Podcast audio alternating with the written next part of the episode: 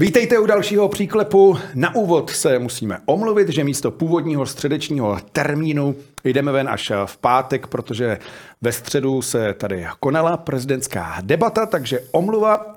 Naším dnešním hostem je bývalý hokejista, autor 111 extraligových gólů, momentálně skills coach a šéf trenér českých ženských reprezentací Dušan Andrašovský. Dušane, vítejte. Dobrý den. Ve studiu je s námi také šéf-redaktor sportovní sekce Práva a Sport.cz Martin Kézer. Martine, tobě také pěkný den. Ahoj, dobrý den. Dnes eh, nás čeká spousta témat, jednak eh, z pohledu skills coache, zastavíme se samozřejmě u stále populárnějšího ženského hokeje a také probereme aktuální, nejen extraligové dění.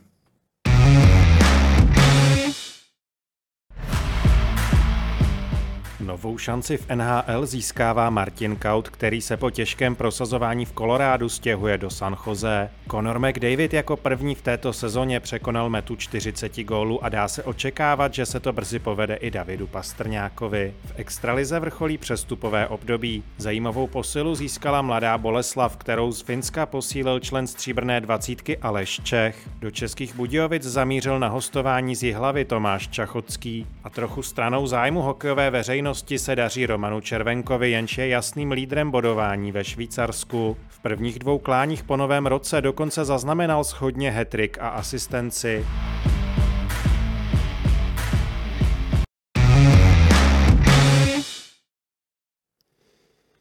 A protože tady máme Dušana Andrašovského, tak samozřejmě tématem bude také Plzeň, kde jste patřil k oblíbencům, fanoušků. Jak se vám líbí současná Plzeň a porovnejme ji s tou, za kterou jste hrál.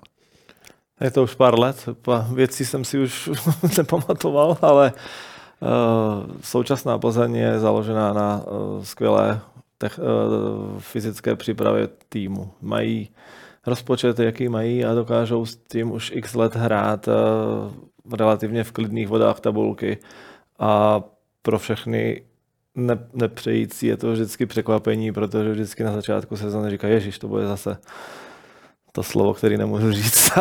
naštěstí, naštěstí, naštěstí, naštěstí se to vždycky povede a hrajou relativně slušný hokej na to, jaký mají rozpočet a jaký kádr můžou si dovolit.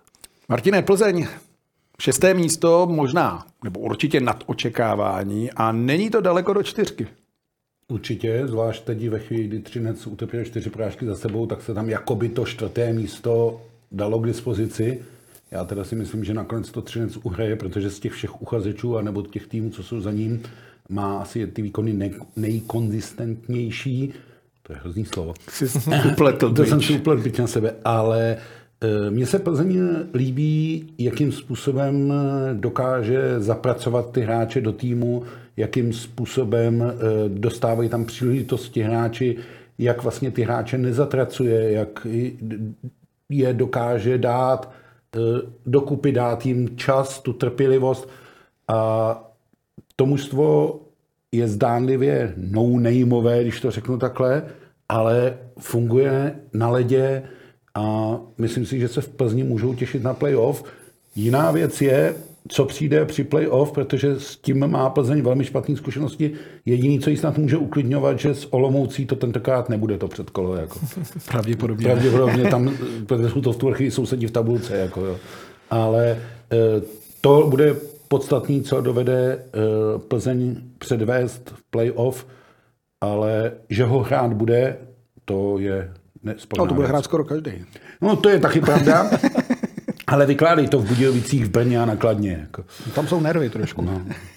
Každopádně eh, včera v Pardubicích, kromě Jiříčka, 16 let, eh, skok, 16 let a vy tam vypustíte do takového zápasu, hrají Jiříček v prvním utkání v Třinci 27 minut. Nebojí se toho? Je to neuvěřitelné, že ty kluci jsou prakticky věkem dorostenci, vlastně by měli být u mě v týmu a oni hrajou stabilně juniorku a Včera jsem ani o Skokinovi nevěděl, že naskočí do týmu a myslím si, že když budu opakovat to slovo, skočil do toho s rovnýma nohama, i když tam byl nějaký, o nějakých gólů, který Plzeň dostala, ale no od, odehrál, odehrál to slušně na to, že fakt člověk v 16 letech do takového zápasu v Pardubicích v takové atmosféře skvělé, takže já jim to přeju a jsem rád, že dostávají ty kluci tu šanci. Pak je v Plzni ještě jedno jméno vlastně dneska lídr už a to je Petr Kodítek. Za mě už pár let vlastně dokazuje, že je právem v reprezentaci. Když eh, říkají, že s tou postavou je to, je to pro něj těžký, ale on z každý zápas dokazuje, že je skvělý hráč. Nejenom nejenom technický, ale je dobrý do týmu. Myslím si, že i v Plzni z něho roste lídr a věřím, že jeho budoucnost ještě, ještě rozkvete. Otázka je, aby nefrnknul, protože Kuba Korejs naznačil, že by mohl do Finska v létě. To by asi mohl. Eh, já myslím, že Petr Kolítek je přesně ten příklad, který ukazuje všem těm agentům a scoutům, že když nemáš 190, nemůžeš hrát hokej. Můžeš, ale musíš najít ty svoje přednosti. Vzpomeňme Davida Výborného, vzpomeňme Tomáše Rolinka, to taky nebyli žádný habáni, ale naučili se vlastně s tou svojí výškou pracovat, jak já říkám, mezi těma habánama proklouznout, prokličkovat a Petr Kodítek je přesně tenhle ten typ, který to umí. Jsem rád, že to objevila i reprezentace a že on tam ten svůj podíl nějaký má. Je to hráč, který určitě může bojovat o účast na mistrovství světa a je to hráč, který je v tom týmu nesmírně ceněný, protože on ti splní téměř každou roli, kterou mu na tom ledě nebo v tom týmu přidělíš. A to je pro Plzeň velká posila. A pozor, Rošane, on je silný u mantinelu v soubojích, on se zapře a je schopen i o 20 cm vyšší chlapy prostě přetlačit. On má velký dar toho, že dokáže trénovat, trénovat to, co potřebuje. Umí asi najít to, co mu chybí, nebo, nebo v tom, čem se musel zlepšit, se zlepšoval. A dneska je komplexní hráč a když vidím trénink, tak on každý start do cvičení, každou střelu udělá naplno a možná, že tím, tím tím potom dokáže v těch zápasech tyhle věci, které na tréninku se naučí využívat v zápase. To je vždycky to nejtěžší, co hráč může naučit se trénované věci předat v tom zápase. Plzeň má skvělou akademii. Vy pracujete s dorostenci jako asistent trenéra, můžeme se těšit na další Jiříčky? Já si myslím, že v každém ročníku už teďka v deváté třídě se koukáme na ty hráče. Vlastně můj kolega Jirka Hanzlik, to je hokejový fanatik, ten, ten všechny kluky zná úplně dokonale od, od žáků a, a já si myslím, že pár Jiříčků tam může v podstatě do budoucna vyrůst a nejenom Jiříčku, já si myslím, že dalších Benáků a, a tak dál, takže máme tam hodně šikovných hráčů a jsme rádi, že je s čím pracovat a věřím, že je rozvineme do toho, do té podoby, že by ty kluci mohli v brzké době do toho Ačka naskočit. Je to dlouhodobě udržitelný trend doplnit jednoho, dva hráče každý rok? Vlastně navazujeme na to, co jsme říkali, že všichni říkají, že teď už ta Plzeň, teď už ta Plzeň. Ne. Ne, já myslím, že to je nezbytný trend a že je to ten způsob, jak fungovat. Ono samozřejmě, když budeš mít budget x desítek milionů, nebo stovek milionů spíš, no tak to nakoupíš mužstvo a nějak s tím budeš jako pracovat. Ale pokud chceš to mužstvo nějak koncepčně tvořit, a to Plzeň se snaží, tak je to přesně o tom doplňovat hráče, nechat je zapracovat a být trpělivý. Tam je důležitá ta trpělivost, že ten hráč ti nebude hned v té první sezóně hrát. Jestli jsme tady mluvili o Skokovi, že se mu něco sem tam nepovedlo, no tak jasně, ale ty, ty zkušenosti... To by se taky určitě v 16 něco nepovedlo. Mně se nepovedlo ani v mých letech ještě mnohé věci, ale e, fakt je ten, že třeba u Adama Jiříčka já bych řekl, že si musíme zvyknout na novou reprezentační bratrskou dvojici jednou. Jako, jo. To e, určitě Dokonce já bych řekl, a to musí asi Dušan říct spíš, ale já bych, mně se ten Adam zdá být v těch 16 ještě jako připravenější maličko, než byl David v jeho věku. Snad nespichne když to uslyšíš. Já si myslím, že ne, že eh, je to takový je ještě víc jakoby u země, než, mm, než, mm. než byl starší, starší brácha, alebo než je starší brácha. Je pravda, že takový, David si dovedl, jo. nebo dovolil v 18, v 17 kličku na modrý. Je? Ten je takový závodník, takový riskér, větší riskér. No, no, mladý je víc eh, takový zodpovědný a, a myslím si, že umí líp bránit ještě, že velký talent a věřím, že ho rozvinou dál, aby mohl svůj potenciál jednou ukázat. Hmm. Vy žijete v Plzni, jste tam přišel, tuším, 2000, 2001 sezónu. 2000, no. o, hodně se vám tam zalíbilo, že tam jste kolik, 22, 23 let? Jo, s nějakýma pauzama, už to bude tolik let a strašně to letím. Já jsem dostal vlastně se do Plzně přes Finsko, kde jsem začal sezónu, tam pak to nějak nedopadlo, nebyl jsem ještě připravený mladý hráč, neměl jsem agenty, kteří by mi řekli, co jak, jak se máš připravit, jak tam máš vystupovat a jak máš možná i jako tam vybavený, když tam přijdeš a to nebylo. A třeba jazykově nebo A jazykově vůbec, to bylo úplně hrozný. Já jsem Tak bohužel, finsky, že? bohužel, bohužel jsem byl slabý angličtinář a ani teď ještě není těch čeština, čeština výborná. S tou bych to mal neuspěl. jo, takže nepřipravený takhle po tohle stránce, fyzicky možná jo, ale ten hokej byl úplně jiný, tam, co po mně chtěli. A přijel jsem tam v době, kdy tam byl hvězda Tomáš Vlasák a ten skončil. Z, myslím, že tam byl Šimíček s ním a hráli tam skvěle a oni ode mě očekávali, těch, že tam budou sypat ty góly jeden za, druhou, za druhým a Sice jsem v přípravě dal 6 z 9 zápasů, asi to bylo pořád málo. Takže tam... jsme se spíš eh, domluvili na nějakém ukončení. A... Tam byla Hemenlina, Tapara, pak zase Hemelina. Hemenlina. Jo, jo, to byl takový víkend jenom v Tapaře, ještě pár zápasů. Jako na víkend jenom. No, jenom, Na jsem dovolenou. se šel ukázat, ukázal, tak jsem, ukázal jsem, že asi ne. A šel, jel, jsem, jel jsem domů, no, a vlastně domů a rovnou z toho Finska jsem letěl do Prahy a tam si mě pan Sedíkovský vyzvedl a už jsem Jak Tam na vás tak přišla. Plzeň? Když jste my neměl jsme toho už agenta. eh, měli vlastně nějaký kontakt tady, v- myslím, že to byl rok 98, jsme hráli nějaký kontinentální pohár se zvolenem tady a pan Haber už mě oslovil tam, že bych chtěl, abych sem do Plzně eh, přišel, ale samozřejmě jsem byl pod smlouvou ve zvolenu a tam to bylo neprůchodný, takže jsem se dokonce musel vykoupit z posledního půl roku smlouvy, abych sem dostal vůbec pryč, abych se sem, asi bych tam byl na pořád. Jako ze svýho takhle, jo. Tak trošku ze svého bych řekl, no, že jsem tam musel nechat nějaký prémie. Kolik to koštuje takhle? abych to, no tenkrát jako pro mladého kluka, který vydělával 12 tisíc, bylo asi 80. Euro. Ne, korun. Slovenských. Bylo, myslím, asi 80 tisíc za prémie, celý rok se tam nějak eh, skládali, a tak ty jsem tam musel nechat, abych se mohl odjet. Vypadá to, že už tehdy v Plzni měli dobré oko. To bylo, Hm, Dobrý oko, ale eh, zvolenci trošku vylepšil bilanci, Rozpočet. jako rozpočet. Jako. no, moje prémie. Ale ono, to zase není při těch všech našich tabulkách a tohle, to není tak neběžný způsob, ono se to řada hráčů... Petr Šidlík? Petr Šidlík byl celkem mediálně propíraný případ a tak dále a tak dále.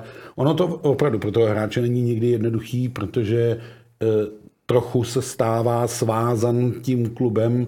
Já nechci říct to slovo nevolník, ale je to spojení a když ten klub se jako zasekne nebo kousne a řekne ne, ne, ne, ne, ne, no tak co ten hráč má dělat? Konec konců zažili jsme to teď v KHL, e, kdy se borci nejenom z Česka, ale z Švédska, Finska vykupovali z těch kontraktů a to byly ještě vlastně daleko prozaičtější nebo lidsky pochopitelnější důvody. Jo. Oni prostě chtěli pryč, jo, nechtěli tam být, chápu to, no, ale ty smlouvy a tak, tam se, už jsme to tady taky řešili, že se tam IHF nezachovala úplně nejlíp, řekla smlouvy platěj, no, ale co ty hráči tam jako, no. Tak já zvolen jsem chápal, protože samozřejmě jsem tam hokejově od 6. třídy vyrůstal, měl jsem jako něco do mě samozřejmě museli investovat a dali mi tu šanci hrát dospělý hokej, takže jak jsem se po vojně vrátil z Trenčína eh, jako mladý do, do zvolena, dostal jsem roli v týmu, hrál jsem první lineu a za první sezónu jsem prostě nezlez z ledu a sice v první lize a dal jsem přes 20 gólů a, a druhý rok jsme hráli extraligu a bylo to stejný, pořád se mnou počítali v první pětce a měl jsem ten start takový fajn potom. Tabulky, eh, vy jste měl i taky problém, ne? V český extralize s tabulkama. No tak když už jsem jakoby končil a chtěl jsem ještě hrát, tak hmm. jako za mě, když jsem měl jakoby nějakou reprezentační historii, potom ty počet startů, tak tenkrát za mě ta, podle tabulkových hodnot by každý klub musel platit milion a půl, kdyby mě chtěl, takže, takže už bylo těžké někam jít. Takže vlastně tabulky ukončily kariéru. Ne, ukončilo to, moje, moje zdraví ukončilo kariéru. Já jsem, kdybych, kdybych byl manažer týmu, tak taky bych Andrašovského nechtěl do týmu, protože ten hrál víc, víc zápasů, ne, víc sezon než zápasů, jsme si říkali, že já měl tolik zranění, že Pak bylo- Ondra Kratěna mi byl, byl konkurent. na tom stejně. Pak tam byl... Mm, ještě jedno angažmá bylo už po kariéře Klatovi, tuším. No, já jsem vlastně dohrával se kariéru ve Weidenu v Německu, tam jsem dva, dva roky jezdil, to bylo celkem příjemný, až na to, že potom vlastně tam mm, nebylo s kým hrát, nebylo spoluhráče, tam majitel si nechcel moc dát říct a furt tam dotáhl nějakého Kanaděna, ten většinou nehrál.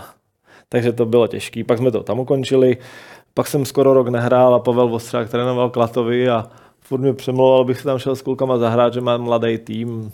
A asi po ro- roce, myslím, že už jsem rok nestál na bruslích, tak jsem tam asi čtyřikrát byl na tréninku, pak na zápas, jeden.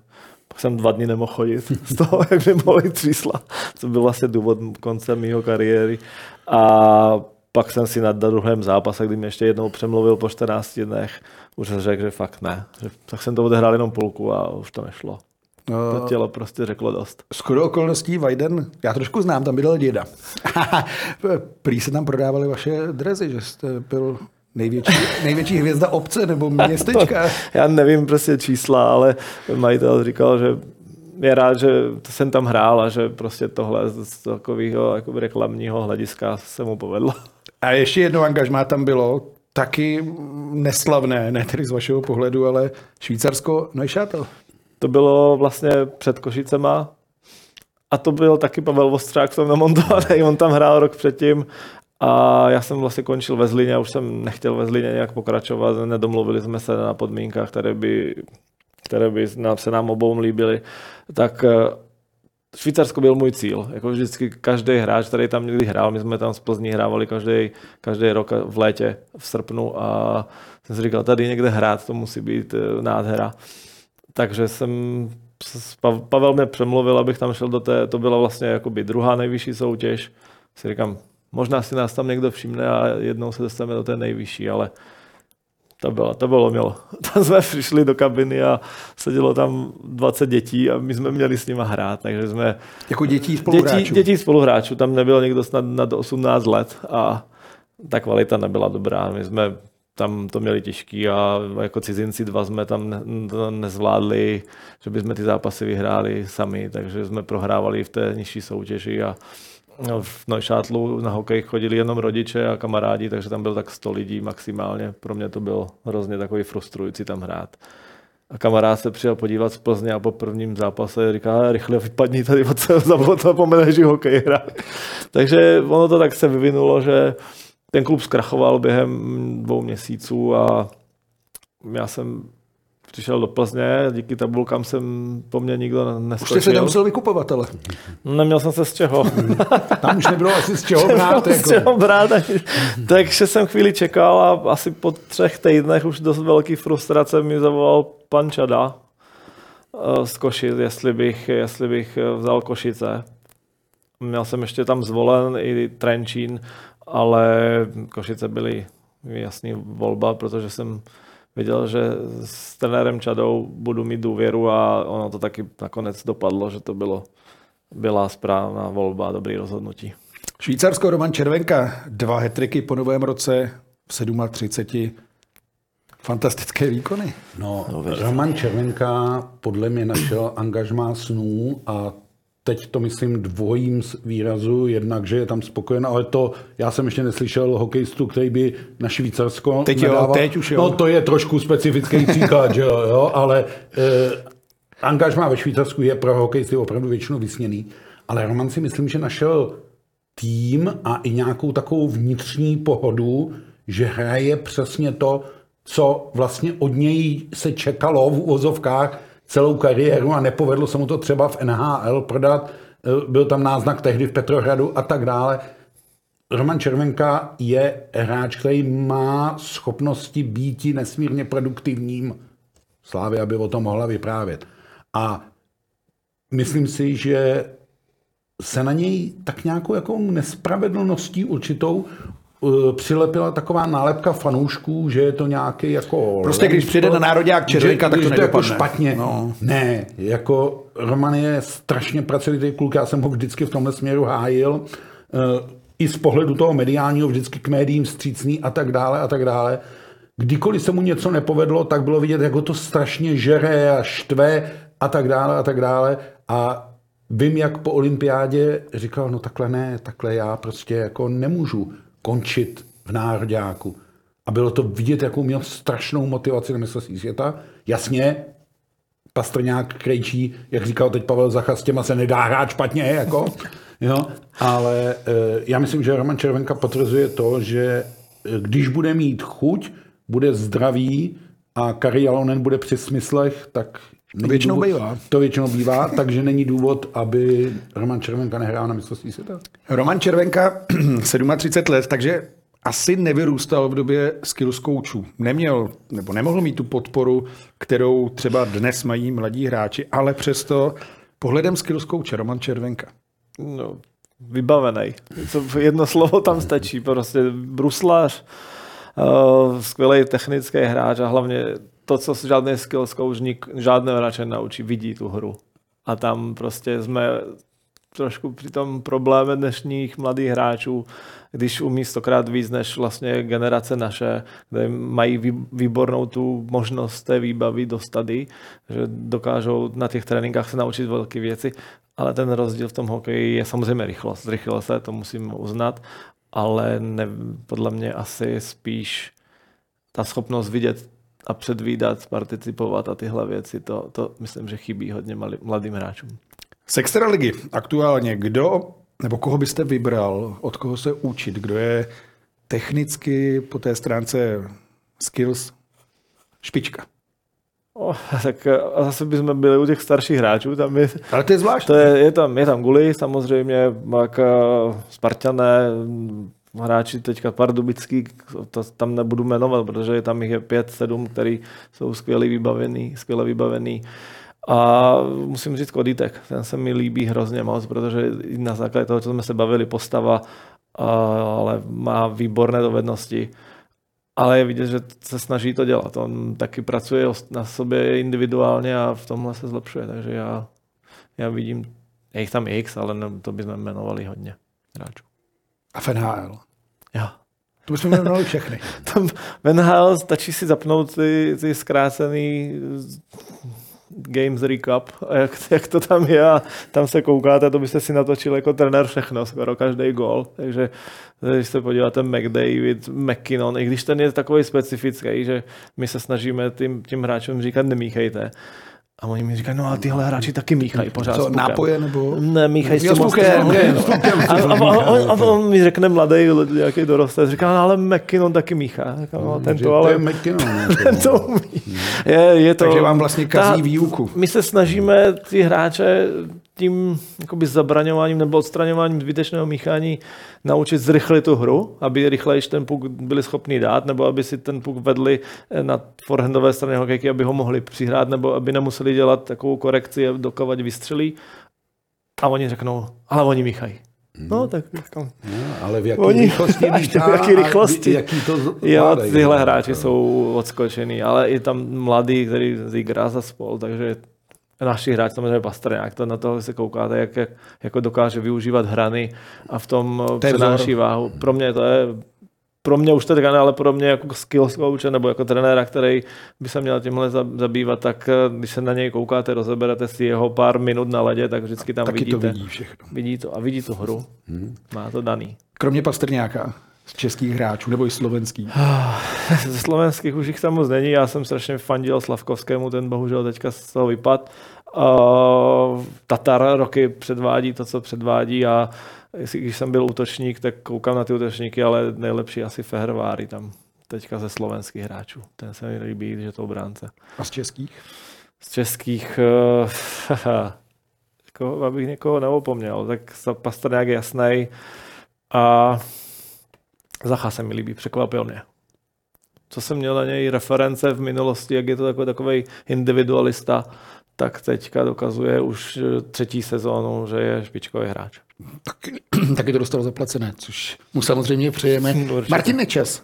Jo, sezóna. nerad bych zapomněl pravák, ten se mi líbí, Martin Nečas, ale už taky x tou sezónou bych řekl, že stoupá i tou hierarchii v tom týmu a hmm nejenom on, fakt já sice sleduju ten HL tak po očku, ale ne, že bych byl úplně velký fanatik, ale strašně fandím. Víc mi baví koukat na hokej NHL, když tam hraje Čech nebo Slovák. Skills coach, kdy a kde se to vlastně zrodilo? Kde to vyrostlo, kdo s tím přišel?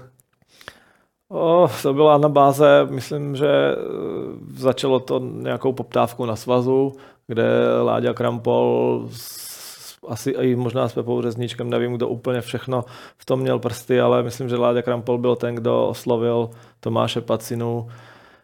Tomáš přijel eh, do Čech a vybrali nás bylo asi devět na začátku skills trenérů, kde nás eh, školil Pacina a to bylo teda tam jste všichni měli být. To byla komedie, když jsme se učili některé jako věci, které... Které... Jo, jo, jo. Dobrém. A on nás učil vlastně věci, které my jsme se hrozně styděli dělat. Prostě zdalo se nám to primitivní, jednoduchý a přitom jsme se jako bývali hráči, kteří skončili před, nevím, některý dva, tři, pět let v tom motali hrozně a nešlo nám to a on nám potom naučil nás jako chlapci vy se nemůžete stydět před sebou. Prostě tady se něco učíte a uvidíte za 4, 6, 8 hodin, kde budete. A měl pravdu. A pak už po nevím, třetím kempu říkal, já už vám nic nemůžu ukazovat, protože už se stydím teďka já před váma. Takže... Opravdu po 8 hodinách se hráč může posunout někam jinam? Jo, určitě. Určitě. Samozřejmě bruslení to je horší, ale i v tom bruslení se může pous- samozřejmě hrát s nějakou historií. Jo, jo, říkám teďka, že my jsme tam byli trenéři, kteří něco odehráli a na tom ledě relativně byli často, i když už nehráli, ale když trenér chce, tak musí chodit na ten led. Musí si zaplatit led někde. My jsme měli naštěstí třemošné díky panu Erbenovi a panu Duškovi možnost s Martinou Pouskou na ten let chodit a prostě dvakrát týdnu jsme šli na hodinu na led a zkoušeli, učili se a Neříkám, že je to dobrý, ale už teďka člověk z toho rychle vypadne. Jak nechodíte trénovat sám jako trenér, tak se nezlepšíte. Naopak během krátké doby se začnete zhoršovat. Za těch 8 hodin to mě samozřejmě napadá, kde by byl Dušan Andrašovský, kdyby měl ve 20 skills coache. Já bych asi nebyl nikde s tím zdravím, co jsem měl, že jsem byl furt zraněný. jo, je to ohromný pokrok v tom hokeji, který se stal, že prostě ty informace, které jsou díky internetu, díky trenérům, prostě to se kritizují trenéři, že nedělají, ale já si myslím, že tohle se v ohromné míře posunulo a trenéři jsou jinde, než byli před 20 lety nebo před 30 lety, bych řekl. Že prostě tady to byly takový samoukové, strejdové, když nebudu mluvit o profesionálech, který, který prostě tomu dávali srdce, ale ty informace neměli takový. A teďka, teďka už i mladí trenéři jednak musí být vzdělaný, protože to svaz vyřaduje, co je dobře, a mají informace. A když chtějí, tak ty informace dokážou přenášet do těch týmů na ty děti. A, a já vidím strašně šikovných dětí, které dokážou ohromné individuální věci s hokejkou, co já se na ně nedokážu teď vůbec. Ale Otázka je, jestli to bude stačit na tu hru. No. Pořád je to hra a vidět ten hokej a předvídat, co se stane, to se podle mě prostě naučí těžko a to je to, co dětem chybí, ta hra od malička, že nehrajou ty ostatní sporty, nejsou na ulicích, ale to bychom se bavili zase hodiny o tom samým, co víme, kde je problém. Martine, kdy ty jako letitý novinář si zaregistroval, že je něco jako skills coach, že se tohle uchytilo, objevilo? No jasně, že to je... Uh, ono takhle, já si myslím, že, teď to přeložíme do češtiny, že ty dovednosti se trénovaly vždycky. Teď se to jenom po zámořském vzoru pojmenovává. Jsou na to specialisté, uh, ty realizační týmy rostou, rozšiřují se, ale celý to nakonec je vlastně o dvou věcech o první, jestli to ten svěřenec chce přijmout, akceptovat a dělat. Martine, to je hrozný slovo svěřenec. Dobře, tak ten hráč, dobře, ten hráč to chce dělat, protože mezi náma Jarda Jagr nikdy žádnýho skills kouče neměl. Jo? A všechno to, co on dělal se závažíma, s vestama, s olověnejma pukama a tak dále a tak dále, tak vlastně k těm dovednostem směřovalo. A druhá věc, a už se tady několikrát zmiňovala, a to je to podstatný. Ono můžu být geniálně dovednostně jako vybavený. A když nemám ten cit pro hru, když ji neumím číst, když vlastně nevím, kde mám být, motám se tam jak nudle v bandě, tak to je k ničemu. A tady já souhlasím s tím, co tady padlo. Eh, pokud ti malí nedělají hry, teď záměrně říkám hry, ne sportování, ale hry, Pexeso třeba. ale nemyslel jsem stolní, myslel jsem uh, počínaje fotbalem, uh, přes tenis, všechny věci, které rozvíjejí ty smysly, tu motoriku, tak to je pak pro ten hokej logicky problém.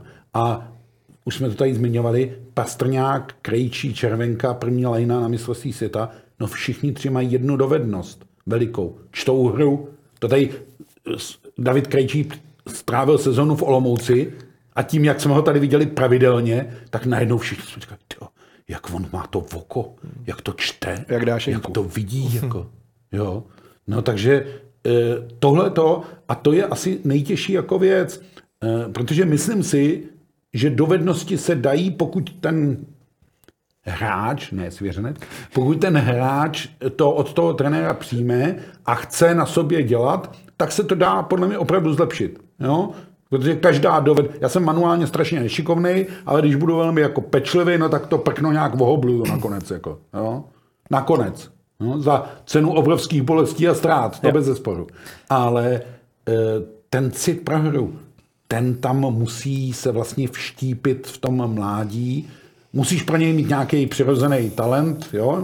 To, nějaký ten gen ti tam musí jako zazvonit a pak se na to musí pracovat, protože to v 18, ve 20 už podle mě nezískáš. Jako.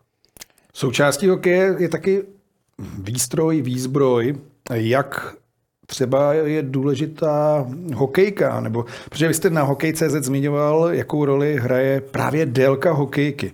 A dřív, když se hrál na plácku, hokejka k bradě, jde se na to. Je to pravda, nebo platí něco jiného? Já bych lehce se vrátil zase, je to ta dovednost, oni se vždycky dělali, jak v podstatě nám řekli, dneska herní činnost jednotlivce začíná na tréninku.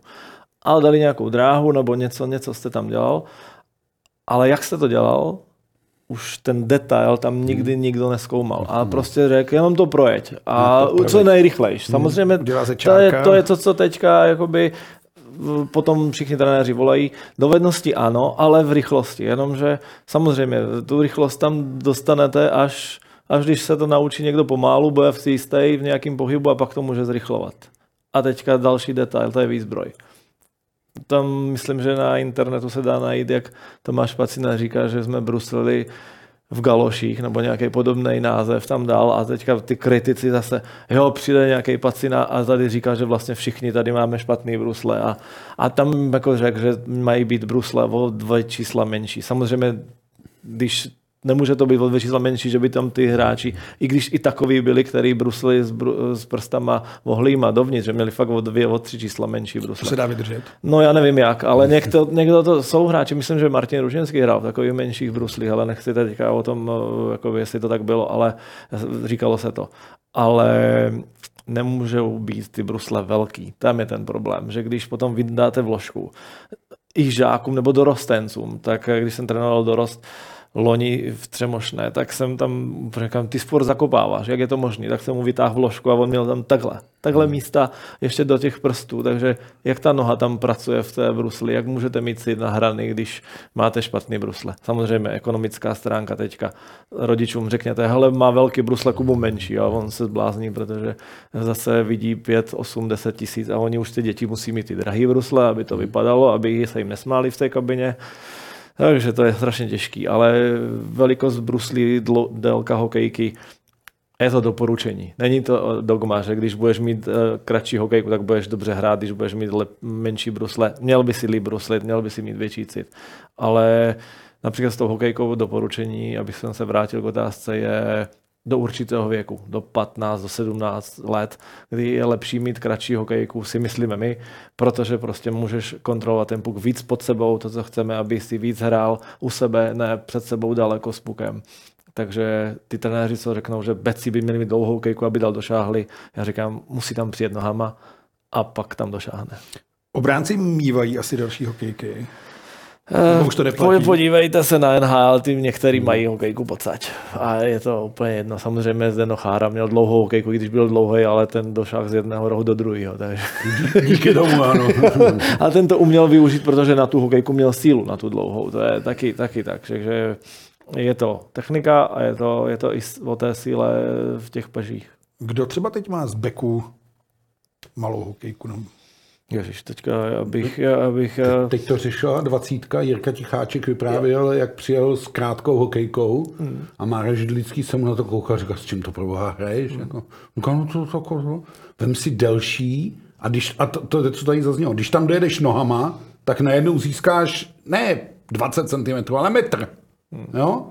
A takže mu poradil další hokejku a hrál, hrál teď dvacítky s další hokejkou a cítil se jako líp, ale ono to je přesně podle mě o tom vývoji, jako jo, že ten hráč aby tady nevznikla představa, eh, všem rodičům koupíme o dvě čísla menší brusle a náš kluk to tady, a, nebo mu, koupíme, mu koupíme hokejku a on to bude z obraného pásma strkat do útočního. Jako, to ne, je to, musíš tam u toho být. No, když tam máš tělo, tak pak můžeš využít to, že máš hokejku a že máš brusle. Ale když tam nejseš, tak naopak ta dlouhá hokejka svádí k tomu hákování, držení a tak dále a tak dále. Jako, uh, myslím, že Boston Grizzly back, nebo tak ten má malou hokejku, když se na něj koukám, tak eh, a je jich víc, eh, ale teďka jak mi vypadávají jména, jsem jak nějaký fakt už starý, asi na ty jména to mi nejde. Ale jsou hráči fakt z malou jako a z útočníků Crosby. Hmm. Ten má hokejku snad pohrudní kost jenom, to je mhm. neuvěřitelně, jak má krátkou, ale i ty beci a dokážou na, s ním s ní hrát. No. Je to o té kontrole puku a dokážou potom si na té modré, když si věřím, tak si dovolím. No. Jsou to závodníci kolikrát tam. 111 gólů v extralize. Jak hokejka hraje, nebo jakou hraje roli, protože jak se střílí? Z delší, z kratší? Je tak to zase individuální, nebo? U nás to žádnou roli nehrálo, ještě nebyl flex pořádně, jsme hráli s těma Sukovicema, já jsem hrál teda uh, dost tvrdé, tvrdýma hokejkama a potom, když přišli Kevlarovi, tak uh, jsem měl tvrdý, tvrdší hokejky, ale to je zase individuální. Jak jsem asi neměl tak měkké ruce, tak jsem měl tvrdé hokejky, ale, ale pamatuju si třeba Lubomíra Višňovského, ten byl malý back, měl 180, myslím, a ten měl 120 flex. To už teďka ani nevidíte, že by taková existovala, ale ráno měl neuvěřitelnou. Uh, myslím si, že flex je důležitý hlavně u dětí, aby se začal využívat ten flex. Když se podíváte na ty zámořské hráče, tak ty dokážou ten flex využívat i u, u těch nižších kategorií a zase je to o nějakým drillu, technice, technice střelby, aby ty trenéři měli čas a chuť a takovou trpělivost těm dětem to, to dávat a učit je to. Prostě, že když se to potom naučí, tak tam je velký rozdíl, jak střílí tyhle zámořský hráči a jak střílí naši reprezentanti. I když ty se teďka hodně zlepšují. Ale protože se s nimi už pár let něco dělalo.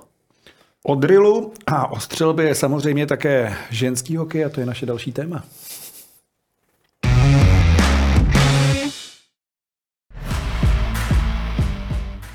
České ženy sice hrají světové šampionáty od roku 1999, až loni však přišel velký zlom v historii českého ženského hokeje. Češky si poprvé v historii zahrály na olympijských hrách a také získali první medaily z mistrovství světa, když v Dánsku vybojovali bronz. Také tento rok už přinesl medailovou radost a to díky bronzu z univerziády v Lake Placid. Nejen muži, ale také ženy našly obsazení trenérského postu v zahraničí a to v Kanaďance Karle McLeodové, která jako hráčka dvakrát získala zlato na olympijských hrách.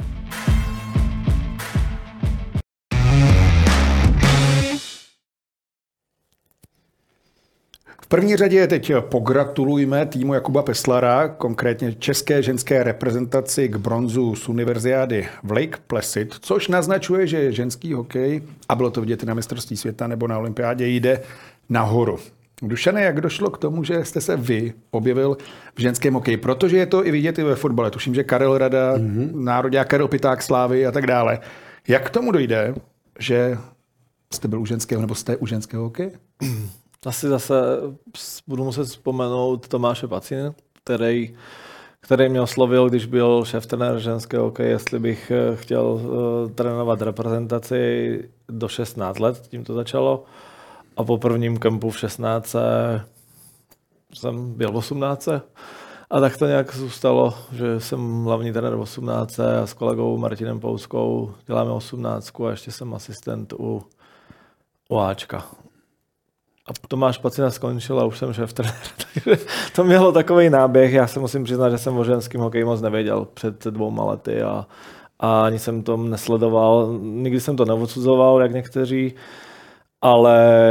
Je to eh, trošku mají, jiný sport asi, ne? Je v některých to, je to, V některých věcech jo, ale ty holky mají velký respekt. A když to vezmeme, jak mají těžkou cestu dostat se někam, protože prostě od malička jsou s klukama v kabinách a um, tyhle všechny problémy klučičí tam musí znášet někdy jedna v kolektivu, alebo dvě maximálně. A pak, eh, když přijde ta těžká doba i pro kluky, přechod z žákovské soutěže do dorostu a některé to zvládnou, že hrajou dorostenskou soutěž. Tam musím poděkovat některým trenérům, kterým dají šanci, protože samozřejmě každý řekne, jo, na co tady je holka. Ale pro nás je hrozně důležité, když si trenéři tam tu holku nechají, protože většinou ty holky ještě můžou něco dosáhnout, než to ty kluci, hodně z nich už ten hokej prostě v těch nižších dorostenských soutěžích hrát nebudou. Takže je cesta pro mladou dívku 8-10 let hrát prostě s klukama a zocelovat se, než mít už třeba od 10 let Myslím si, že proto jsme relativně tak úspěšní, protože hrajou ty holky hrajou s klukama, takže mají solidní trénink a my nic víc bohužel zatím nenabízíme. Já věřím, že díky díky naší práci teďka na svazu a že dostaneme nějakou možnost a sílu eh, udělat pro ty holky víc, než jim teďka nabízíme, protože jak se koukáte na ty průřez těch reprezentací, dneska bude reprezentace do 16 let hrát na EOF na dětské olympiádě o zlatou medaili. Takže my tam máme relativně šikovné hráčky, ale potom jim už nedáváme moc výbavu a když rodiče nemají na to peníze, peníze poslat je do světa za dobrým tréninkem a dobrou školou někde do zahraničí, tak, eh, tak nám se nezlepšují. No. K tomu se určitě dostaneme, hmm. ale mm, mluvili jsme o hokejistkách v klučičím prostředí.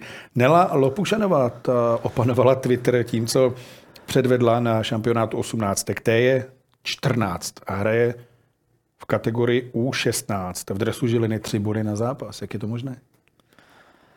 já nevím, jaká je úroveň té soutěže. Na, naše vlastně Adela Šapovalová taky hraje dorostenskou soutěž a je, myslím, že nejproduktivnější hráčka klubu nebo nestinné soutěže. Ale e, musím říct, že Nela Lopušanová mě překvapila v 14 letech, jako neuvěřitelně vyzrála žena už a hrozně sebevědomá a neuvěřitelně technicky zdatná. Takže ta tam dominovala a to, to že ji na mistrovství světa do 18 let ocenili jako jako nejdůlež, uh, most value player, takže nejužitečnější hráčka, takže to je, to je už to, že to Kanaděni jakoby překus, překousli, tak je to velká podsta. Ona vyhrála vlastně nejlepší útočnice a ještě tohle, takže velká podsta. K tomu, aby se ženský hokej rozvíjel a už udělal tyhle kroky, tak eh, přišla kanadská trenérka Karla McLeodová. To je vzkaz, že se to myslí vážně, Martine. No, já myslím, že už to tam myslelo vážně s Tomášem Pacinou, mm, že to je ten předěl uh, ženského hokeje. Já musím říct, že mám, jak jsem chtěl říct, že mám pro ženy slabost, ale Tomáš. Uh, ne, já myslím, že mám i pro ženský hokej slabost. Já uh, nejsem ten odsuzovatel toho. Uh, já myslím, že ty holky, jak už to tady padlo, zaslouží respekt ale mně se na to i dobře dívá a zejména pod tím způsobem, co hokej, co prezentoval jako Tomáš Pacina, tak na ten hokej se opravdu dobře dívalo. A e, problém ženského hokeje je, českého ženského hokeje je přesně to, co tady zaznělo. Co s těmi hráčkami, když jim je těch 17, 18, tak je jediná cesta jít do ciziny. Protože národní tým je vlastně složen z 95% hráček v cizině, který tam mají možnost růst. Takže jestli je první věc, která, pokud se to má myslet s ženským hokejem dál, vážně a tak dále, tak by potřeboval, aby vznikla kvalitní domácí soutěž. A trošičku mě mrzí, že vlastně ty standardní hokejové bašty, extraligové mužské kluby vlastně o to moc nestojí. Takže Myslím, že Litvínov má ženský tým. Dobře, který ale ligu. e, vlastně baštama se pak stává příbram, stává se karviná a to asi není úplně jako dobře. Možná jo, nevím, ale když vidím třeba, jak to funguje ve Švédsku, tak je to řadě klubů jako spojený. Vlastně neberou ty ženy jako nějaký takový, a, no, ale prostě mají mužský tým a ženský tým. Jako. Jo? Takže já si myslím, že dokud nebudeme mít kvalitní soutěž extraligovou, která by vlastně nabídla těm hráčkám možnost tady zůstat a hokejově růst, tak pořád budeme vystavení tomu, že nám ty holky budou mizet v cizině, kde ano, hokejově rostou, velmi často to spojují s působením v, eh, na amerických univerzitách, školách a tak dále, takže to taky funguje pozitivně, no ale e, pak se dostáváme do situace, že skutečně jsou nějací rodiče, kteří třeba nebudou mít na to tu svoji šikovnou dcerku do té ciziny poslat, protože to jsou opravdu veliký výdaje, které s tím souvisí. Jako. A padne tady úhor na hokejový talent. No. Je pravda to, co jsi říkal, protože ve fotbale je trošku dál asi. A na twitterových účtech, ať už Sparty, Slovácka, Slávě, je to pospolu, že No. no. se podporují, je možnost tohle a kdy docílit v hokeji? A tak takový náznaky byly, ještě když jsem byl v Plzni, že už tam byl ženský tým, ale prostě to nějak nedopadlo. Já nevím úplně to podhoubí, jak to všechno vzniklo a kde, kde ty problémy nastaly, ale musím říct, i ta reprezentace fungovala solidně i před Tomášem, i když ty trenéři se snažili, ale nebyli profici, jako v podstatě hmm. tak, jak potom byl Tomáš. Nevím úplně přesně, jestli byli profici nebo ne, ale myslím si, že to nebylo na té úrovni.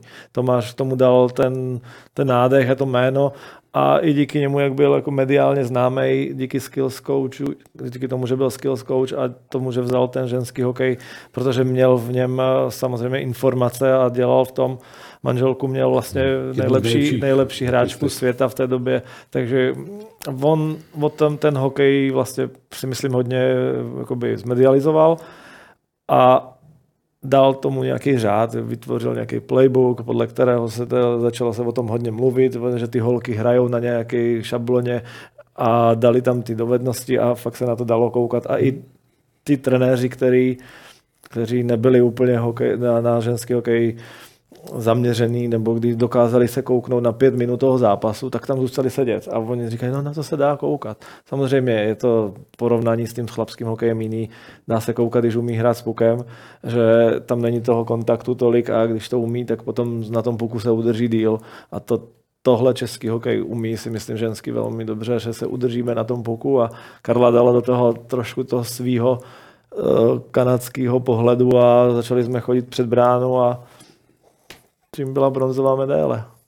Že ty holky uh, přestali hrát po rohách a šli do toho prostoru, kde to bolí a dali jsme nej, nejdůležitější góly v těch nejdůležitějších zápasech na mistrovství světa zrovna z těchto akcí, hmm. které prostě dokázala ona naučit ten tým dělat.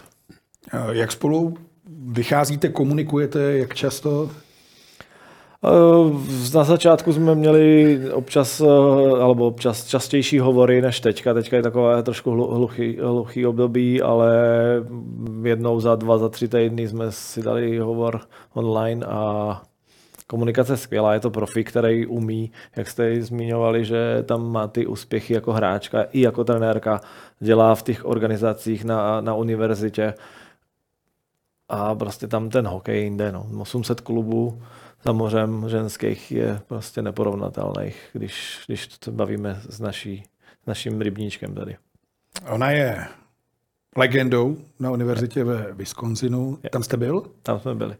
Měli jsme jak to štěstí. Funguje, jak to tam vypadá? Měli jsme to štěstí, to, když jako někomu popisuju, tak to ani není možný, protože přijdete na pěknou halu, která je velikost kapacitně do 5000, ale úroveň, já nevím, Liberce, když krásná hala.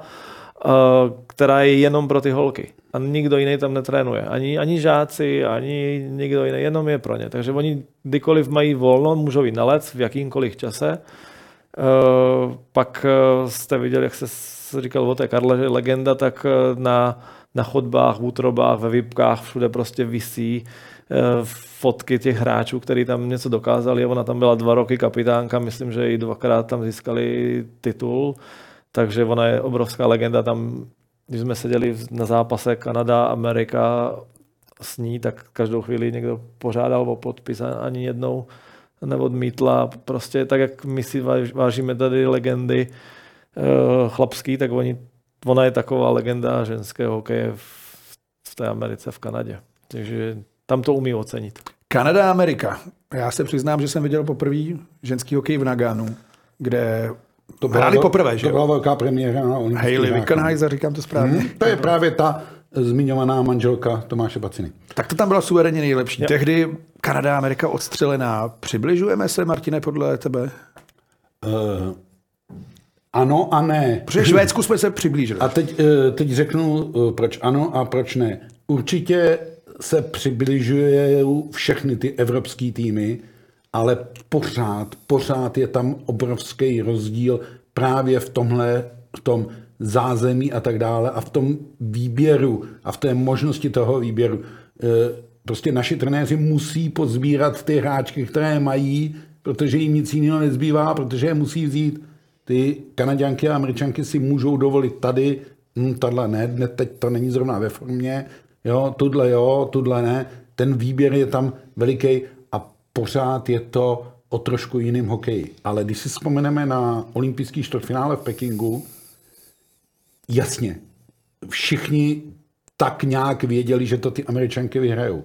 Ale ty naše holky to vzali tak, uděláme jim to strašně těžký. A udělali. Jo? A Klára Peslárová se rozhodla, že se v bráně proslaví prostě v tu chvíli, v ten moment a, a dalo se na to dobře koukat. Jasně, ano, dopadlo to podle očekávání, ale ono se to jednou stane. Jednou nějaký český výběr 16 18 když oni ta 16 se málo potkávají, že s Kanaděnkama, hmm, Američankama, vlastně vůbec hmm. ne, ale 18 nebo uh, Ačko, protože děvčata nemají 20, tam to jde 18 a hmm. Ačko, ono jednou někdy vyhrají, jako vyhráli jednou Finky. Jo? Stane se to, ale ten odskok je opravdu veliký a vyplývá z toho, jak ty soutěže jsou postavený. A konec konců nejvíc nám rostou právě ty hráčky, které jsou buď to v tom zámoří, nebo v tom Švédsku a tak dále a tak dále. A teď už máme holky e, jako křížovou, která bude hrát ženskou obdobu, nebo hraje ženskou obdobu NHL, jo, už jich tam máme víc. A tohle jsou věci, které určitě pomůžou tomu, ale aby jsme vytvořili trošku jako základnu a byl to skutečně jako možnost výběru, tak se pořád vracím k tomu, že jsme potřebovali prostě mít tu jako základnu doma protože jinak budeme muset sbírat každou tu holku a ty holky jsou vlastně načenkyně. A pak je situace, že se třeba Samantha Kolovratová rozhodne prostě věnovat medicíně, protože ji studuje nebo vystudovala, chce se jí věnovat, no a najednou ten hokej jakoby ztratí pro tuhle chvíli, ona se Samantha ještě vrátí, že jo, je, ale ztratí v tuhle chvíli kvalitní obránkyni a tak dále, no, takže... No, v podstatě bychom mohli vytvořit takový mínění u těch rodičů a u těch dětí, že by mohlo být ten hokej jako prostředek k tomu dostat se na špičkovou školu do zahraničí, kde potom můžete získat uh, značnou část stipendia. Hmm. Kdy už teďka víme, že vlastně našim hráčkám do 18 nabízí dokonce i 100% stipendium na hmm. špičkových univerzitách. Takže tohle je, kdybychom dokázali změnit, a tohle je vlastně cíl eh, v té Kanadě a v Americe. Proto oni držou a proto, proto oni trénují a hrajou hokej, alebo jakýkoliv jiný sport, protože díky tomu sportu se oni můžou dostat na špičkovou univerzitu tak. a ty rodiče to nebude stát 80 tisíc dolarů za, za rok, ale může to stát 5, 10 nebo nic dokonce. Takže, takže ty nejlepší sportovci by ten sport si myslím měli dělat hlavně s tou vidinou, že by se mohli dobře vzdělat a ne, že budou v 14 letech profesionálové. A hlavně u těch ženských by to tak mělo být a pak ta nastavba, kdy po té škole se můžou zahrát ještě hokej za peníze, by byla úplně skvělá. Jo, protože vlastně ti ta univerzita splňuje dva cíle. Sportovní a ten osobní, životní, studijní, který ti už nikdo nevezme, i když ve 40 ten hokej už hrát nebudeš. Jako. No. Německo mělo na světovém šampionátu asistentku u nás zatím dvě generální manažerky, teď už v extralize. Je možné, že ten ženský element půjde i do mužského hokeje? Jsme na to vůbec připraveni? Těžko se mi na to odpovídá, nejsem si jistý, jestli, jestli jsem kompetentní odpovědět, ale vypadá, že to dělají dobře, když jsou tam, kde jsou. Sparta eh, slušně, takže Bára Snobková mm, asi má, má vzdělání, má inteligenci a umí s tím pracovat. Není má to, i hokejové geny. Má i hokejové geny, má i manžela hokejistu Honzu Snobka, takže eh, samozřejmě rodina Habrová legendární ve sportu, nejenom hokej, ale mm, ukáže čas, jestli, jestli jejich přijde víc a jestli budou mít na to tu odvahu, protože jako přijít do toho čisto chlapského kolektivu není určitě pro ně jednoduché a podle mě pár nocí museli mít hodně těžké, dokovat to snesli a zkousli někdy ty narážky, které u chlapského kolektivu nejsou úplně jednoduché. K tomu se taky dostaneme. Teď mi ještě řekněte, tu provázanost realizačních týmů, protože vy jste šéf trenér, asistent uáčka, hlavní v 18, asistent u 16. Jak se to dá stihnout? Den má 24 hodin. No a ještě v dorostu v Plzni. jo, tak nějak se snažím to stíhat, ale asi, to, asi, to, asi by to mohlo být do budoucna ještě lepší, aby, aby se tomu dalo věnovat, ale spíš ten cíl je jako nějakým způsobem vytvořit něco, co bychom tím holkám zrovna tímhle v tom přechodu žákovských kategorií dorost mohli něco nabídnout víc. A my máme připravenou nějakou koncepci a věřím, že se nám to povede v nejbližších letech jim dát eh, jako nějakou akademii nebo něco podobného, kde bychom se mohli o ně starat, hlavně z pohledu tréninku, protože jak jsme se bavili o konkurenci, tak my ty holky nemáme připravené, protože někde, samozřejmě nechci na trenéry říkat, že trénují, netrénují. Některé holky nám řeknou, že no, my suchou vůbec nemáme a když po nich chceme trénovat, aby na kempu trošku mákli, tak oni to nedávají, protože nejsou zvyklé trénovat například suchou přípravu, fyzickou přípravu, takže máme tam nějaké požadavky, aby, aby jsme ty holky mohli zlepšit, tak my s nimi musíme trénovat pár dní, postupně do toho dostávat a oni, když se do toho dostanou, tak před mistrovstvím světa nám onemocněli všechny. No, první, první den po příletu jsme měli teďka na osmnáctkách prostě 6-7 nemocných. Druhý den další při, při, jakoby přibudli a tím se nám zasypala hra. Teďka jsme mi mohli, si myslím, Kanadu nebo Ameriku potrápit. Měli jsme výborný jakoby, tým a dobrou, dobrou nějakou, jak to říct, dobrou chemii. fazónu, dobrou chemii, chemii dobrou, ale i výkonnost. Měli jsme v prosinci na turnaji, jsme porazili Finsko 5-1, takže úplně jednoznačně. A přijdeme do toho čtvrtfinále, do toho těžkého zápasu, jednak fyzicky úplně vydudaný a jednak pořád v hlavě, ježíš, co když se to zase nepovede. No a ten strach, ten nás prostě nejvíc, nejvíc od toho dobrého výkonu tam vždycky odradí. A stíhá se to těžko, aby jsem odpověděl, ale nějak se to stíhá, ale Snad to bude lepší. Porovnání kluci holky. Bude to zajímavé téma. Učí se v něčem lépe, třeba naslouchají lépe, nebo v něčem je to horší do nich dostat ty prvky hokeje? Velká výhoda je práce s holkama, že ty holky ten sport fakt milují. Proto to dělají, protože ta těžká cesta, kterou oni absolvovali, dokud se dostali do první reprezentace, kdy už potom my s nimi začínáme nějakým způsobem pracovat, tak je ukrutná, protože oni pořád to, co jsme se bavili s těma klukama, mají to těžký a sami v kabinách.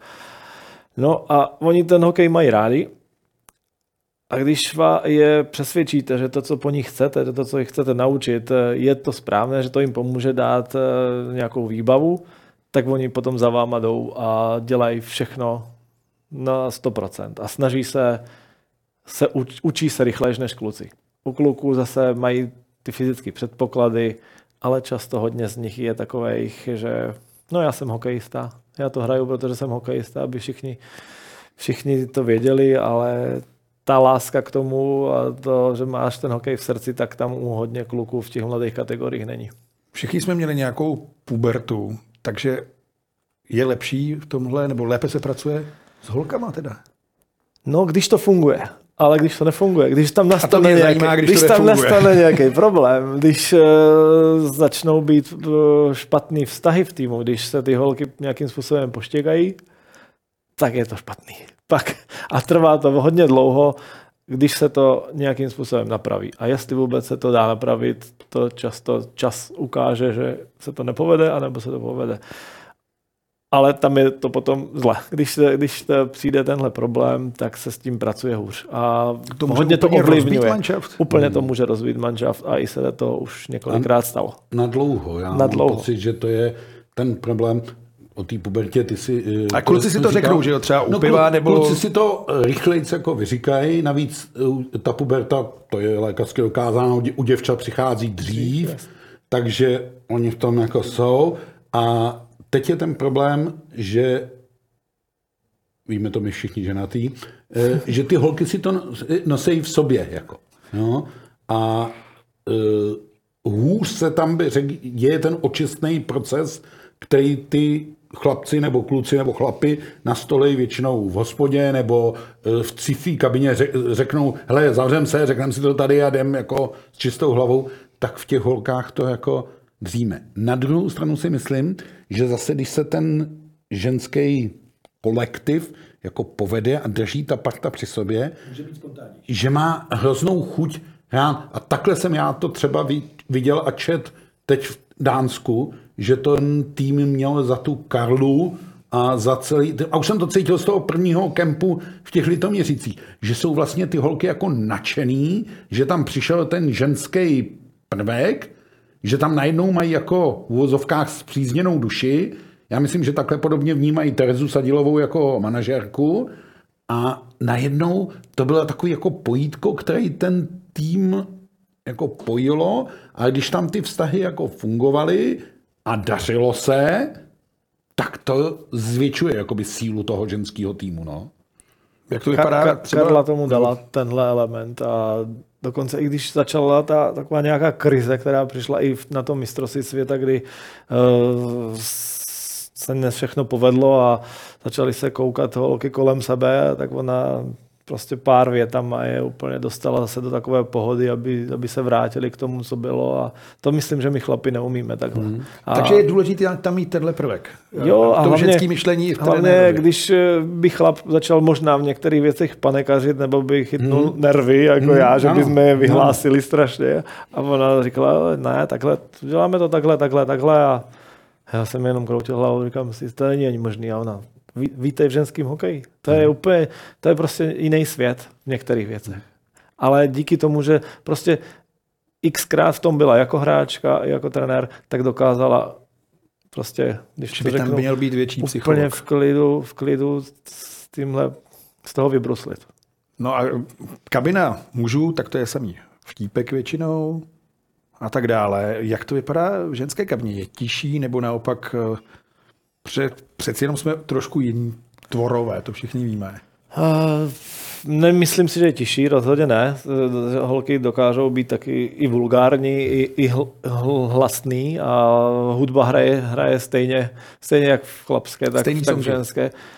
To už ani nevím. A když to slyším, co hrajou naši dorostenci a ty holky, se mi zdají, že hrají, hrají líp. Teďka je nechci urazit, ale některé ty eh, repy už prostě na naše staré uši nejsou úplně ideální. Ale A, raketou na Mars zní. Jako, jo, to, to. kometě. i to- v, jsou- ale i v ženský kabině Jo, to jsou, jsou u, u, ultrahokejový šlágry, pokud to nepouští eh, Roman Červenka, který si pouští Aničku Zagorovou, eh, tak některé ty hity eh, jsou stejný. Eh, já myslím, že ženská kabina je větší hájemství samo pro sebe. Musíte to říct asi Dušan, ale já myslím, že jak spousta, Radim Rulík taky říkal teď u dvacítky chlapský, že moc do kabiny nechodí, že to je hájemství hráčů, hmm.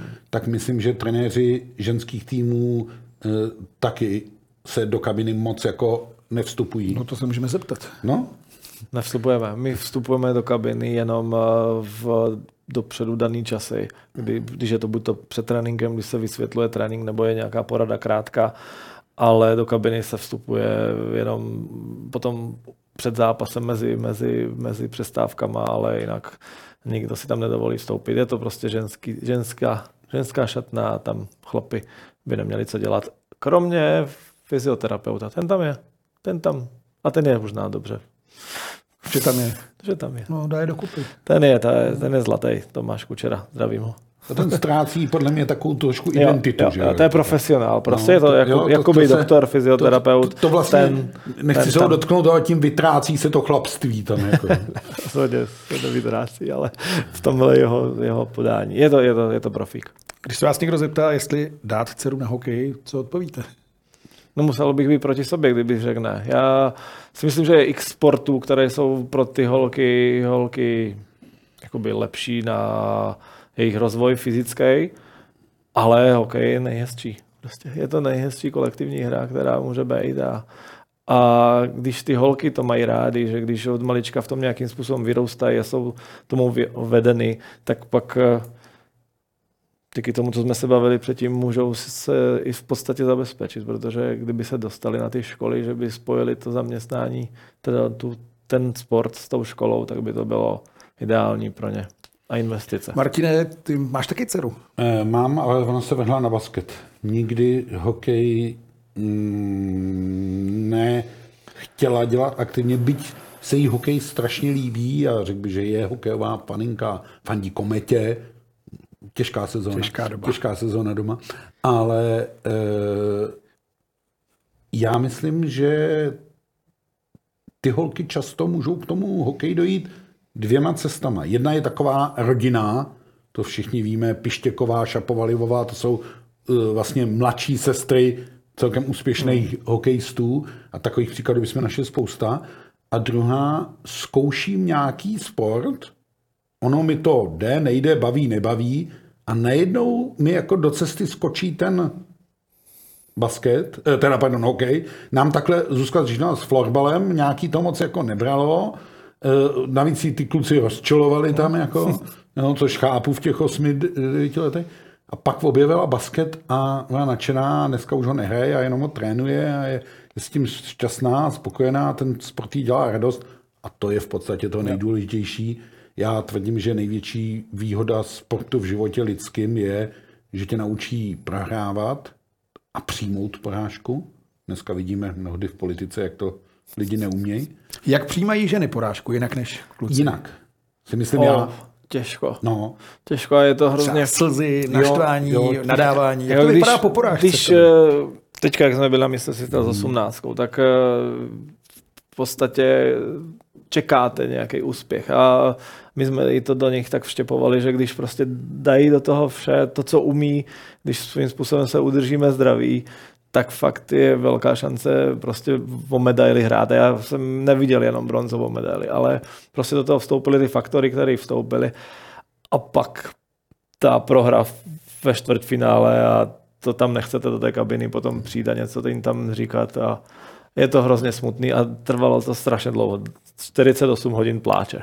Hmm. Ne 24. Fakt to bylo smutný a i chlapům v té kabině by tekly slzy, že vidíte, jak jí to mrzí, ale prostě vždycky tam ten krok chybí. A teďka je otázka, jestli je to tím, že prostě jim nemůžeme mi dát lepší výbavu, lepší podmínky na to, anebo prostě, že oni jsou to děti, oni se sami nedokážou na to připravit, i když jim pošlete program, i když trénujou, jak trénujou, ale vy podstatě, když se potom ji ptáte, tak ona říká, no já přesilovku nehraju. Já jsem nehrál ani jednu přesilovku za celou sezónu v dorostu. Já jsem v oslabení nebyla na ledě, takže vy nemáte šanci na, na kempu eh, dvoudenním nebo denním před mistrovstvím světa něco naučit, takže vy můžete jim něco říct, jak kde co mají, ale potom v té krizové chvíli, když je únava, když je ten, ta obava o ten výsledek, tak prostě tam udělá chybu někdo. Jak berou soupeřky, protože vy jste říkal, že někdy ty vztahy jsou možná složitější, ale když skončí, já nevím, série FNL, když skončí zápas, tak to pro chlapa většinou končí. Podají si ruku, 60 minut zapomenuto. Přetrvává třeba i něco k soupeřkám v nich, nebo chovají se, nechci říct zákeřněji, nebo naopak jsou hodnější na tom ledě? Tohle úplně nemám moc sledovaný. Řekl bych, že je to individuální, že jsou holky, které jako nemají rádi některé soupeřky ale pak jsme viděli, když jsme hráli o páté místo, hmm. co je pro mě nesmyslný zápas, úplně hrát o páté místo, Se poslední zápas. No, Takže hrajete... to, bohužel eh, tohle holky musí hrát ještě No. se Slovenskem, že jo? No a- Vlastně bezprostředně den poté. Jo, jako, jo, jo. A pak eh, zase jste viděli, že ty, ty holky potom se tam potkali na chodbě mezi kabinama a spolu zpívali a tančili hned ještě ve výzbroji, co bylo i na Twitteru, někde vel- velký, Jo, jo. velký hit na IHF to hrozně ocenili a dokonce myslím, že eh, Palo Habera jim napsal, napsal na to nějaký odkaz na, na Instagramové Jo, účty a tak. ten hit ze Superstar, náš jo, příběh jo, nekončí. jo. Jako. Takže a to bylo bylo- to vlastně eh, posudutí jakoby zase toho sportu na úplně jiný level a jinou úroveň. Holky, které obě byly smutný, ty Slovenky taky, že jo, eh, museli se hrát ten zápas, se hráli ho Češkého, teda vyhráli, ale tam to bylo vlastně jedno, tam byla parta mladých 18-letých holek, který v tu chvíli jsou rádi, že jsou spolu. Jo. Bylo to, bylo to příjemný. I když potom prej slovensky teda nebyl z toho nadšený, že prohráli a juchali, zpívali. juchali po zápase, No, ale, no. ale je to, jsou to děti prostě. Mm, Musí mít z toho i nějakou zábavu. A když potom vidíte ty děti tam brečet v té kabině, tak to hrozně bolí. Vladimír Vujtek trénoval slovenský nároďák. A vy jste trénoval ten český. Samozřejmě o páté místo.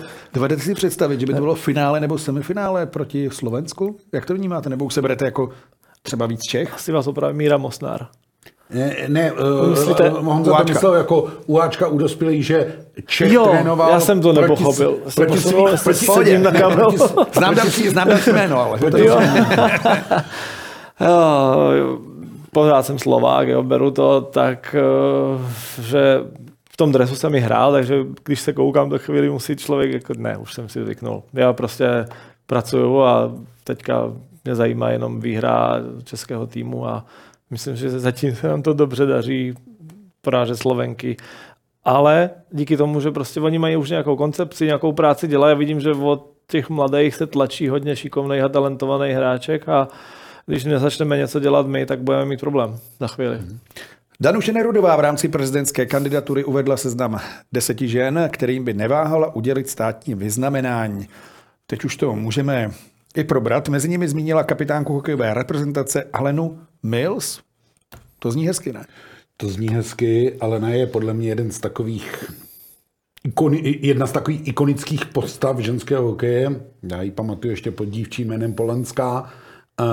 Byla jedna z prvních, kteří vrazili do té ciziny, eh, který vlastně by pro ten hokej dýchali a tak dále. Já myslím, že se Aleně dostalo i velkého ocenění v Pekingu, když vlastně byla vlajkonožkou nebo spolu vlajkonožkou eh, výpravy eh, obecně je hrozně důležitý, aby ten ženský hokej měl ty tváře, které to dokáží prodat a tak dále a tak dále.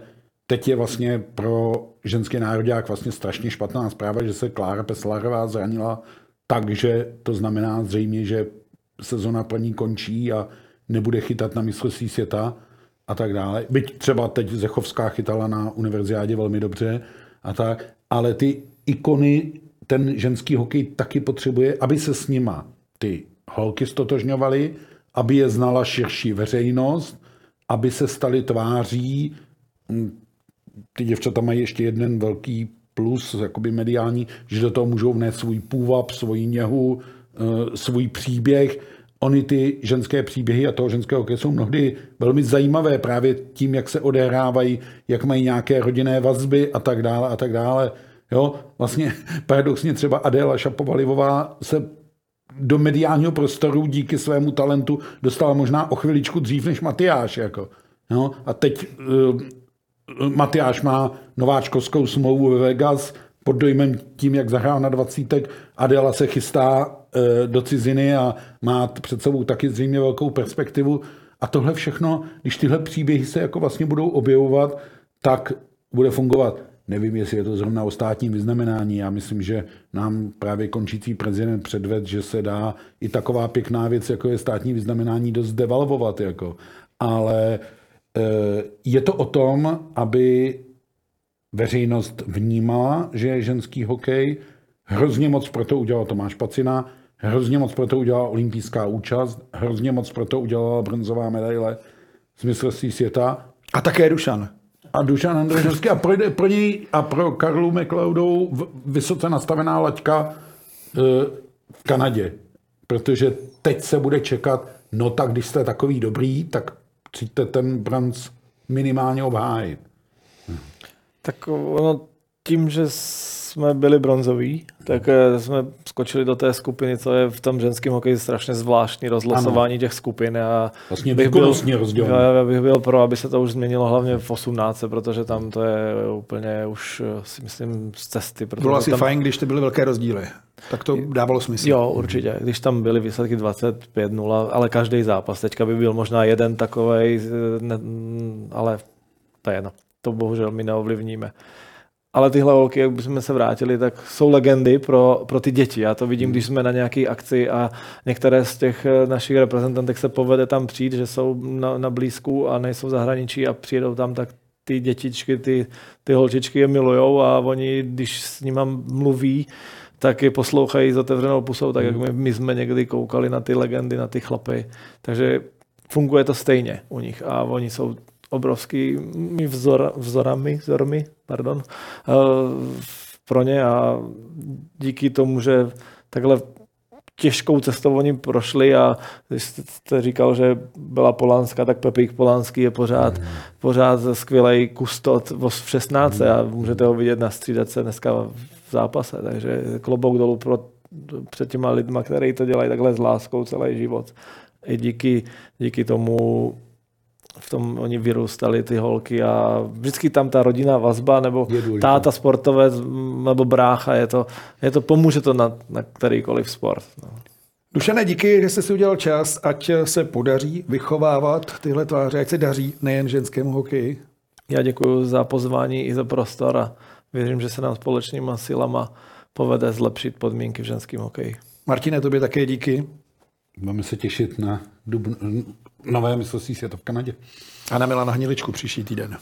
Tak. A vám divákům připomínám, že pořád můžete sledovat i v podcastových aplikacích a nezapomeňte si také poslechnout podcast za Mantinelem, ve kterém se bude mluvit o současném dění v Extralize. A u dalšího dílu opět na viděnou ve středu. Hezký zbytek dne.